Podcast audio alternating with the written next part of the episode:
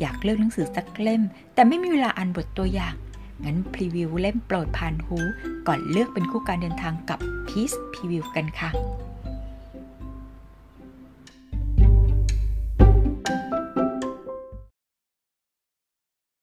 จรัสรัก เขียนโดย ดวงตะวัน คำโปรย จรัสรัก คือชื่อสะพานโบราณในย่านชุมชนเก่าแก่แห่งหนึ่งของกรุงเทพ ส่วนอบเชยนะหรือ คือชื่อของสาวใหญ่วัย45 ผู้หญิงธรรมดาธรรมดาที่ยังโสด ไม่เก๋ ไม่ฮิป ไม่ชิคอย่างใครเขาแต่แคปชั่นชีวิตของเธอคงจบแค่ตรงนี้ ถ้าจูจูจะไม่มีรถด่วนขบวนสุดท้าย พุ่งเข้าชน พร้อมกันทีเดียวสองขบวนแซกโซโฟน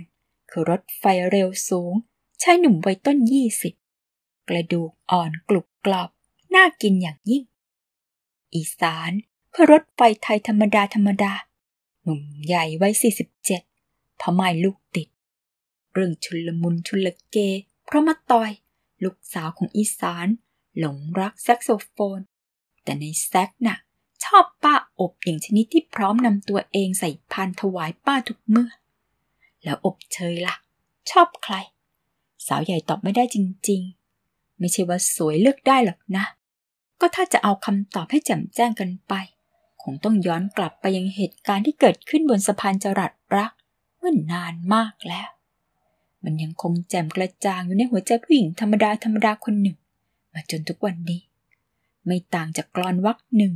ซึ่งปรากฏอยู่บนราวสะพานจรัสรัก แจ่มแจ้งแล้วว่า รักงามปานชนีบทที่หนึ่งอกเชย เธอชื่อจริงว่าอาภา แต่ใครๆ ชอบเรียกชื่อเล่นว่าอกเชยมากกว่า อายุสี่สิบเศษ เอา้า เอาตัวเลขจริง ๆ มาพูดกันก็ได้กำลังจะแตะสี่สิบห้าในอีกไม่กี่เดือนนี้แล้วล่ะ พ่อชื่ออาทรย่าชื่ออารี ส่วนน้องสาว ชื่ออาพร ชื่อเล่น อาลัว ใช่ ชื่อเดียวกับขนมอาลัว มันฟังดูเพราะก็อบเชยไปไหนไหน ว่าไหม อบเชย ให้ออกเสียงหรือฟังอย่างไร มันก็ดูเฉยเฉยถึงแม้ว่ามันจะเป็นอย่างเดียวกับซินนามอน ที่ใช้โรยคาปูชิโน่ก็เถอะ ซินนามอนคือผงสีน้ำตาล ใช้แต่งกลิ่นและทำให้ถ้วยกาแฟหรือนมดูเก๋แต่อบเชย ไม่ใช่ผู้หญิงเก๋หรอกนะ เธอเป็นผู้หญิงธรรมดาธรรมดาเหมือนผู้หญิงอีกหลายล้านคนบนโลกใบนี้นั่นแหละ เรียนจบมหาวิทยาลัยในกรุงเทพ แล้วไปทำงานที่เชียงใหม่ ไต่เต้าจนได้เป็นผู้จัดการบริษัท และเพิ่งจะขอลาออก กลับมาอยู่บ้าน เพื่อดูแลพ่อแทนน้องสาว ซึ่งรับหน้าที่นี้มาตลอด 20 กว่าปี พี่โอม พี่คิดว่าจะกลับมากรุงเทพสักเมื่อไหร่ถึงอยากปรึกษาเรื่องพ่อ เอาเข้าจริง สิ่งที่น้องสาวอย่างอาลัวพูดกับพี่สาวมากที่สุดในวันนั้น คือเรื่องลูกของเธอกับนพคุณ ผู้เป็นสามีตาหากถ้ายังอยู่ที่จลัดเหนือ ฉันสงสารลูก มันต้องตื่นแต่เช้ามืดไปโรงเรียน พี่นบเขาเลยไปซื้อคอนโดอยู่ใกล้ๆโรงเรียน ฉันไม่อยากปล่อยให้อยู่กันสองคนพ่อลูก แต่จะตามไปอยู่ด้วย ก็เป็นห่วงพ่อ ไม่อยากทิ้งให้อยู่กับเจ้าเขียวแค่สองคน ไปอยู่คอนโดกับลูกกับผัวเธออลัว ไม่ต้องห่วงพ่อ พี่ตั้งใจว่าจะเออร์ลี่รีทายกลับไปอยู่บ้านพอดี พี่ดูแลพ่อเอง อบเชย ตัดสินใจเรื่องนี้ได้อย่างง่ายได้ไม่มีอะไรต้องคิดมาก และไม่มีใครที่ต้องปรึกษาหารือในเมื่อเธอยังโสดไม่มีทั้งผัวและลูก ที่สำคัญ เธอทอดภาระการดูแลพ่อไว้ในมืออัลลัวมานานพอแล้ว ถึงแม้ว่าตลอดเวลา 20 กว่าปี เธอจะกลับมาเยี่ยมบ้านปีละหลายครั้ง เท่าที่โอกาสจะอำนวย แต่มันก็เทียบไม่ได้กับสิ่งที่อลัวทำมาตลอด อบเชยไม่ลังเลเลยสักนิดกับเส้นทางที่เลือก แม้จะไกลห่างจากบ้านไป 20 กว่าปี แต่เธอไม่ได้รู้สึกแปลกที่แปลกทางกับจลัดเหนือเลย ในเมื่อเธอเกิดและเติบโตในย่านชุมชนเก่าแห่งนี้ สาวใหญ่ที่สวมแล็กกิ้งสีดำลุกนั่งสบายยามเดินทาง กับเสื้อเชิ้ตสีฟ้าตัวหลวมคลุมสะโพก และรองเท้าส้นเตี้ยเดินเหินสะดวกลงจากรถแท็กซี่ที่ใกล้สามแยกอารี รอจนคนขับรถขนกระเป๋า และสัมภาระทั้งหมดลงมากองไว้บนฟุตบาท เธอจึงเปิดกระเป๋าถือ ส่งเงินค่าโดยสารให้พร้อมกับบอก ขอบคุณนะคะ ไม่ต้องทอนหรอก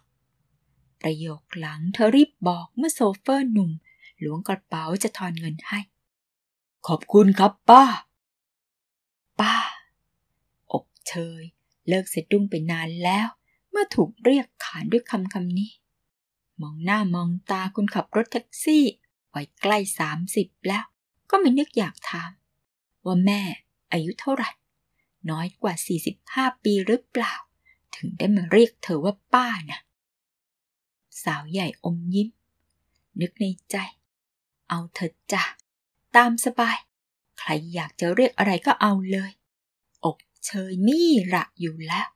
ในวัย 45 ปี เธอเติบโต มั่นคง มั่นใจในตัวเองระดับหนึ่ง และเชื่อว่า ตัวเองผ่านร้อนผ่านหนาวมาพอสมควร อย่างที่จะไม่ฟุมฟาย พล่ำเพ้อ จะเป็นจะตายกับเรื่องอะไรทั้งนั้นแค่อีกแค่มีคนเรียกป้าเป็นเรื่องเล็ก ยิ่งเมื่อเทียบกับเรื่องราวอื่น ๆ ที่พบประเชิญมาในชีวิต เอาจริงอบเชยชอบชีวิตตัวเองในวัยนี้นะ สาวใหญ่ยังคงยืนอยู่ที่สามแยกแห่งนั้นทอดตามมองสะพานที่โค้งข้ามลำคลองเล็ก ๆ ไม่ใช่สะพานกว้างขวาง พอให้รถยนต์เล่นข้ามได้หรอก มันเป็นสะพานเก่า สร้างมานานนมแล้ว กว้างราวๆสามเมตร และสร้างไว้ให้คนเดินข้ามเท่านั้น ไม่ต้องข้ามถนนไปดูชื่อบนราวเหล็กด้านบน อบเชยก็รู้ว่า สะพานแห่งนี้ ชื่อว่าจรัสรัก ชื่อเดียวกับชื่อเรียกอนาบริเวณอันกว้างขวางของทั้งสองฝั่งคลอง ชุมชนฝั่งที่เธอยืนอยู่นี้ คือจรัสเหนือ หากข้ามสะพานลงไปอีกฝั่งหนึ่ง คือจรัสใต้ ไม่มีใครรู้ความหมายแท้จริงของชื่อบ้านนามเมือง จรัสรัฐดอกว่า มีความเป็นมาอย่างไรกันแน่ ได้แต่สันนิษฐานและคาดเดากันว่า น่าจะมาจากชื่อของขุนนาง และก็หบดีคนสำคัญในยุคก่อน ที่ชื่อท่านขุนจำรัดรักษา ผู้เป็นเจ้าของที่ดินส่วนใหญ่ในละแวกนี้ แต่ก่อนจรัดรักเป็นเลิกสวน มีทั้งสวนหมาก พลูสวนกล้วยมะม่วง ชมพู่มะไฟ และท้องร่องผัก ก่อนจะค่อยๆ เปลี่ยนแปลงไป เหมือนน้ำในลำคลอง ที่ยิ่งวันก็ยิ่งแห้งขอด ไม่มีน้ำใสไหลเย็น มีแต่ขยะ สวนและท้องร่องเริ่มหายไป กลายเป็นบ้านเรือนผู้คน ตึกแถวและหมู่บ้านจัดสรรจรัดเหนือเปลี่ยนก่อนจรัดใต้ เพราะตั้งแต่อบเชยเกิดมาแล้ว ก็พบว่าจรัดเหนือมีตึกแถวแบบเก่า ปลูกสร้างอยู่ริมถนนสายเล็ก บ้านของเธอก็คือห้องแถวสองห้องในตึกแถวเหล่านั้น และเพราะอยู่ใกล้ถนนใหญ่ที่ชื่อวิถีเหนือด้วยกระมัง จรัดเหนือจึงกลายเป็นย่านการค้าไปโดยปริยาย ให้คนจากฝั่งจรัดใต้ข้ามสะพานมาซื้อหาข้าวของเครื่องใช้ และเดินทางออกไปไหนต่อไหน นี่ไง บ้านของเธอ สาวใหญ่บอกตัวเองขณะหันกลับไปมองตึกแถวสองห้องหัวมุม ด้านบนมีป้ายไม้เขียนชื่อร้าน ตัวอักษรฟอนต์โบราณสีทองอร่ามว่า อารี ชื่อเดียวกับชื่อยากของเธอ และใช่ มันกลายเป็นชื่อสามแยกเล็กๆตรงนี้ ที่ใครๆเรียกกันติดปากด้วย ถามว่า ร้านอารีขายอะไร ถ้ามองเข้าไปในร้านยำนี้ หลายคนคงงงๆว่า ขายอะไรกันแน่ มองแวบแรก อาจคิดว่าเป็นร้านโชว์หวย เพราะมีข้าวของเครื่องใช้หลากหลาย ตั้งวางอยู่ในตู้กระจก แต่ลึกเข้าไปทางด้านใน กลับมีโต๊ะไม้ทรงกลม พื้นโต๊ะปูด้วยหินอ่อน อย่างที่เรียกว่า โต๊ะเช็กโก และเก้าอี้ไม้หัวกลมแบบเก่า แบบที่เคยเห็นในร้านกาแฟโบราณ ตั้งวางอยู่หลายชุด ใกล้ๆกันมีตู้แช่ เต็มไปด้วยน้ำอัดลมและเครื่องดื่มชุกกำลัง ส่วนบริเวณหน้าร้านน่ะหรือ มีโต๊ะตัวยาวตั้งวางอยู่ บนนั้นมีขนมและของกินสารพัดชนิด วางอยู่เรียงราย ทั้งคุกกี้ ขนมปัง ลูกตาลและมันเชื่อม แกงถุง น้ำพริก และแม้แต่ผักบุ้งชูยอดอ่อนๆ อยู่ในกระมังสามสี่กรัมไม่ใช่สินค้าประเภทเดียวกัน พอที่จะนิยามได้ว่า ที่นี่เป็นร้านขนม ร้านกับข้าว หรือร้านกาแฟ นี่แหละ ร้านอารีในยุคสมัยของเธอ อบเชยบอกตัวเองพลางอมยิ้ม ยังจำคำถามของเพื่อนคนหนึ่งที่เชียงใหม่ได้ดี แล้วแกจะกลับไปทำมาหากินอะไรที่ร้านของย่าแกวะอบ คนพูดคือเบญญา อายุ 46 สถานภาพโสดไม่ต่างจากอบเชย ยังไม่รู้เลยยา คงต้องกลับไปปรึกษาพ่อก่อน อบเชยไม่ค่อยเดือดเนื้อร้อนใจกับเรื่องทำมาหากินสักเท่าไหร่ ตลอด 20 กว่าปีที่ทำงานและใช้ชีวิตโสด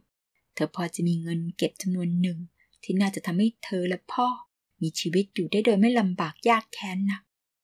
รายได้จากการค้าเล็กๆ น้อยๆ ของพ่อ ก็คงพอใช้จ่ายเป็นค่าน้ำค่าไฟได้บ้างกระมัง ไม่ใช่พอฉันลงไปเยี่ยม เจอแกเปิดร้านกาแฟเก๋ๆ อยู่กับเด็กหนุ่มนะเว้ย ทั้งสองเรื่องที่เป็นยาพูดมา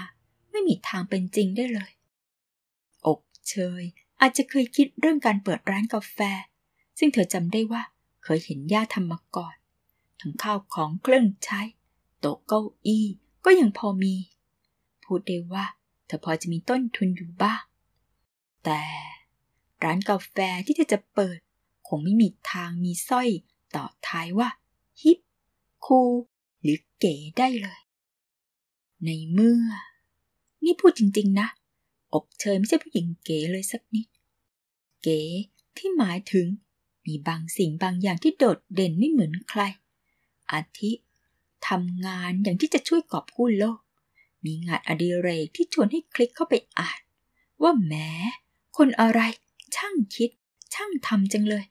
โพสเตตัสใน Facebook แสดงความคิดเห็นอันแหลมคม หรือไม่ต้องอะไรหรอก แค่รูปอาหารเช้าธรรมดาธรรมดาที่สาวเก๋บางคนถ่ายมาลง ก็มีเหมือนอาหารเช้าที่อบเชยกินอยู่ทุกเมื่อเชื่อวัน แค่โจ๊กธรรมดาธรรมดา ก็ยังมีนั่นมีนี่โรยเพิ่มมา จนแปลกไปจากโจ๊กที่ชาวบ้านร้านตลาดกินกันสำยังใส่ถ้วยชามดูดี ถ่ายรูปมาเสียสวยจนอบเชยอดสงสัยไม่ได้ว่า คนเก๋นี่เขาคงเก๋กันมาแต่เกิด เก๋ตลอด 24 ชั่วโมงทำอะไร มุมไหน เวลาใด ก็เก๋ไปหมด เธอ ธรรมดาเกินไป ไกลห่างจากคำว่าเก๋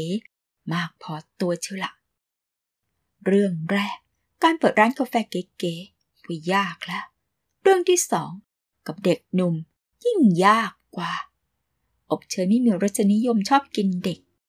เรื่องนี้เบญญาเองในฐานะเพื่อนวัยเดียวกันที่พูดคุยกันได้ทุกเรื่อง ก็รู้ดีอยู่แก่ใจ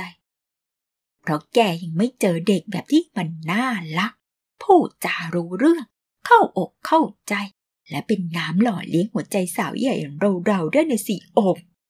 คิดดูไม่งั้นพวกป้าป้าหนุ่มใหญ่วัยลุงทั้งนั้นจะชอบเด็กสาวเหรอ ฉันไม่ชอบเด็ก น่ารำคาญ เออถ้าเป็นพูดดีไปเถอะ เอาไว้ถ้าแกได้เจอเด็กแบบที่พูดจารู้เรื่อง กล้ามแน่นๆยิ้มที หัวใจป้าละลายนะ แกจะเปลี่ยนใจ เชย ยังไม่เคยเจอเด็กหนุ่มอย่างที่เป็นยาพูดเลยสักคน และเธอไม่คิดจะสาะแสวงหาด้วย ก็บอกแล้วว่าเธอชอบชีวิตตัวเองในวัยนี้ ถึงจะอยู่ตัวคนเดียว แต่ก็สบายอกสบายใจ เหงาบ้างบางเวลาไม่ถึงกับทุกท้อห่อเหี่ยวตลอดศพเหนืออื่นใดที่อบเชยไม่ได้เล่าให้เบญญาฟังก็คือ เธอพ้นเลยช่วงชีวิตที่รอใครสักคนมาแล้ว ไม่มีความรู้สึกโหยหา และอาการเว่นเวอฟุ้งไฟอย่างที่เคยเป็นเมื่อสมัยสาวๆอดไม่ได้สิหน้า ที่ต้องหันไปมองสะพานจรัสรักอีกครั้ง เมื่อนึกถึงเหตุการณ์เมื่อนานมากแล้ว นานจนใครๆคงลืมกันไปหมดหรือเพียงอบเชยเท่านั้น ที่ยังคงจดจำได้ ไม่มีประโยชน์อะไรหรอกอบ มันก็คงเป็นแค่อีกหนึ่งเหตุการณ์ในชีวิต ไม่ ต่างจากเรื่องอื่นๆอีกมากมาย เป็นนี่เพื่อนสนิทตายจากไปก่อนแวะอันควร เจ้านายด่า ลูกน้องนินทา ถูกคนทรยศหักหลัง แล้วมันก็จะผ่านไป นี่ไงที่ทำให้เธอชอบไว้นี้ อบเชยรู้สึกว่าตัวเองพบเจออะไรมามากมาย เท่าที่จะเกิดขึ้นได้กับมนุษย์คนหนึ่ง ไม่มีอะไรหวือหวา ทำให้รู้สึกรุ่มร้อนกระวนกระวาย หรือแม้แต่ใจเต้นแรงได้อีก ราวกับโลกส่งบททดสอบมาให้ เปล่า ไม่ใช่หมาขี้เรื้อนที่จู่ๆก็เดินมานอนหมอบอยู่บนขั้นบันไดเตี้ยๆหน้าร้านอารีหรอก แต่คือใครบางคนที่เดินออกมาจากร้านบ้านของเธอชายหนุ่มวัยต้นยี่สิบรูปร่างสูงเพลียว มีกล้องถ่ายรูปคล้องคอ กางเกงยีนเสื้อยืดคอกลมและรองเท้าผ้าใบ นี่คือทั้งหมดที่สาวใหญ่มองเห็นในแวบแรก และมันทำให้เธอใจหายว่า หรือว่านี่ไม่ใช่บททดสอบ แต่โลกกำลังเล่นตลกกับเธออยู่ตาหากทว่าอึดใจต่อมา อบเชยก็รู้ว่าไม่ใช่ โลกยังคงเป็นโลกใบเดิม ที่เธอใช้ชีวิตอยู่มาตลอด 40 กว่าปี ไม่มีปฏิกิริยาใด ๆ ทั้งนั้น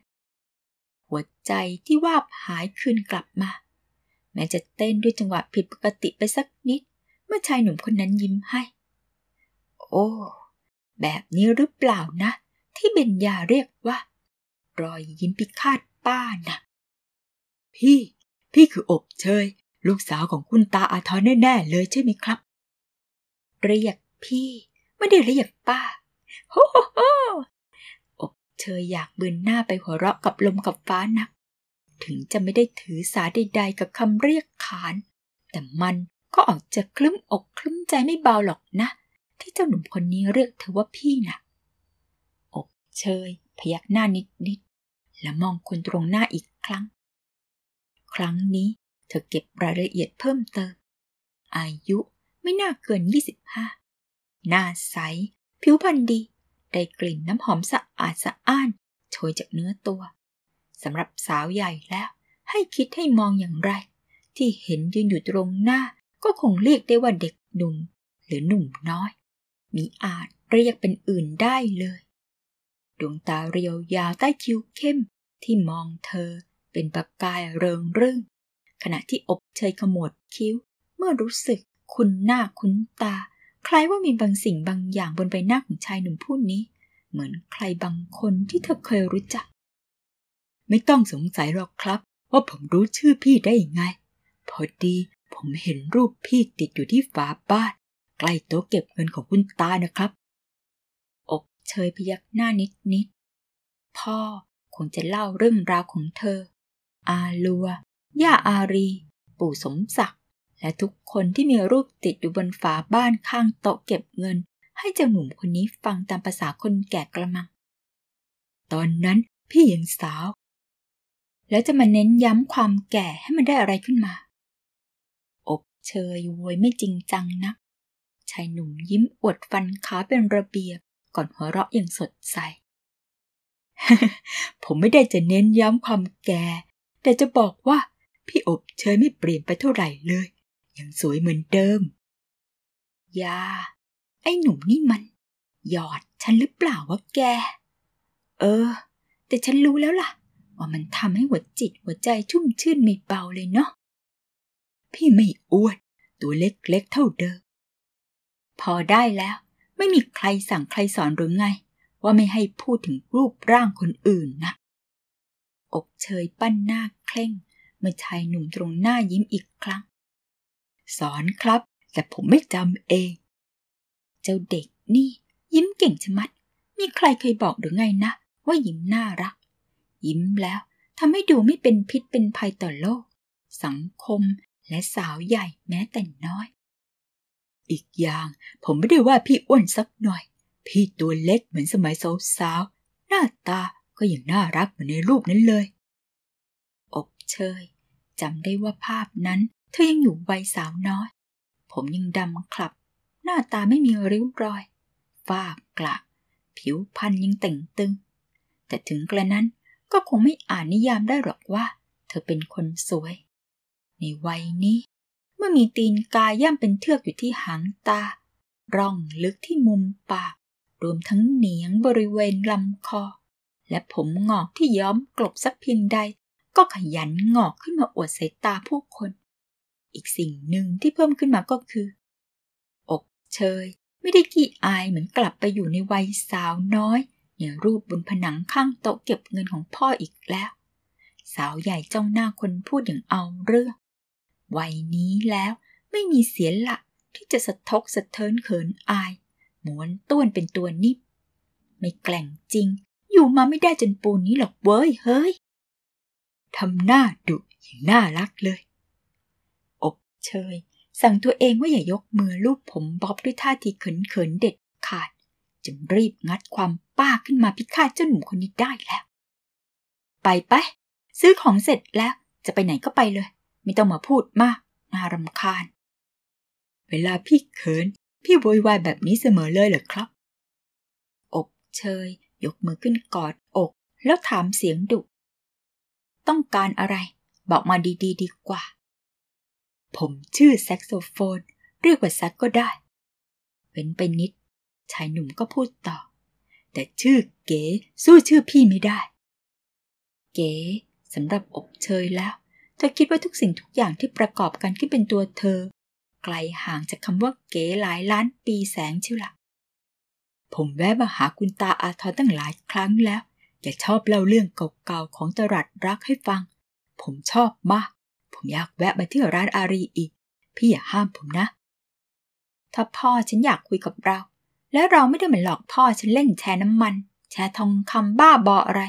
ฉันก็คงห้ามไม่ได้หรอก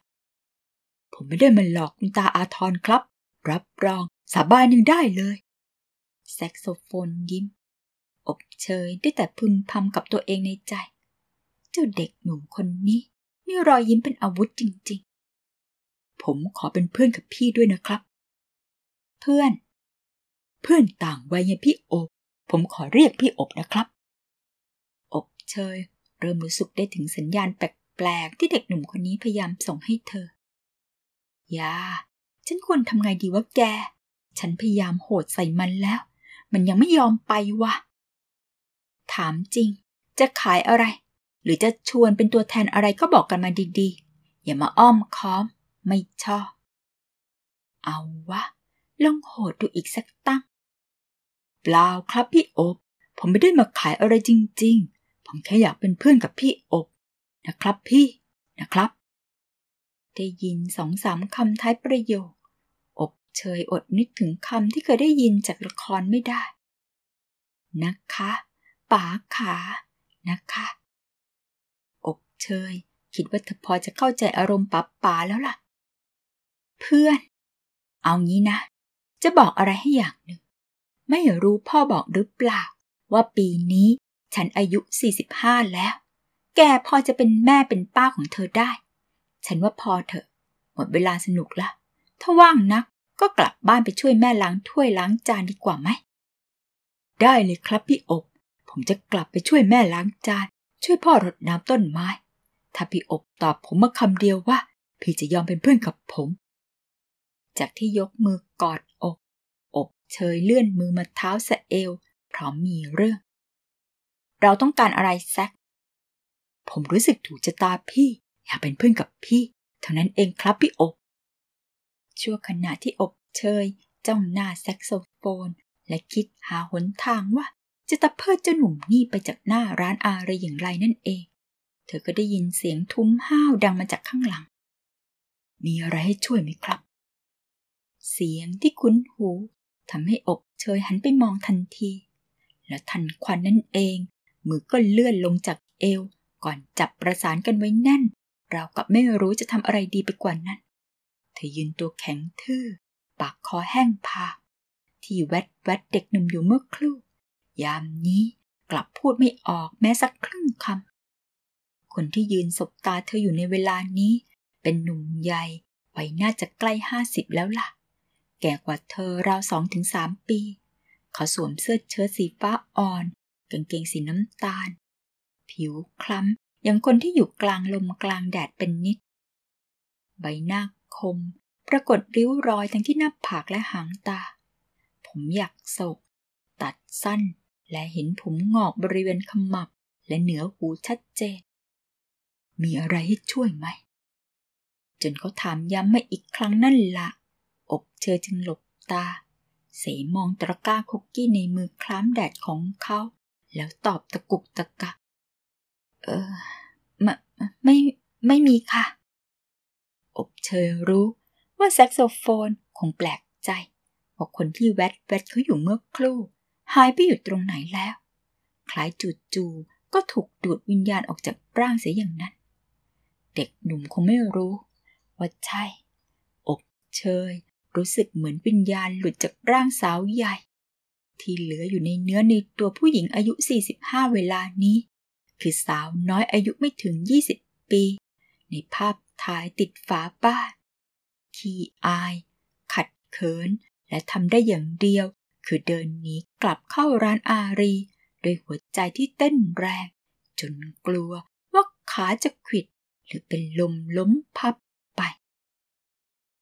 ขอบคุณสำหรับการติดตามรับฟังในวันนี้นะคะ และพบกันใหม่เรื่องหน้า สวัสดีค่ะ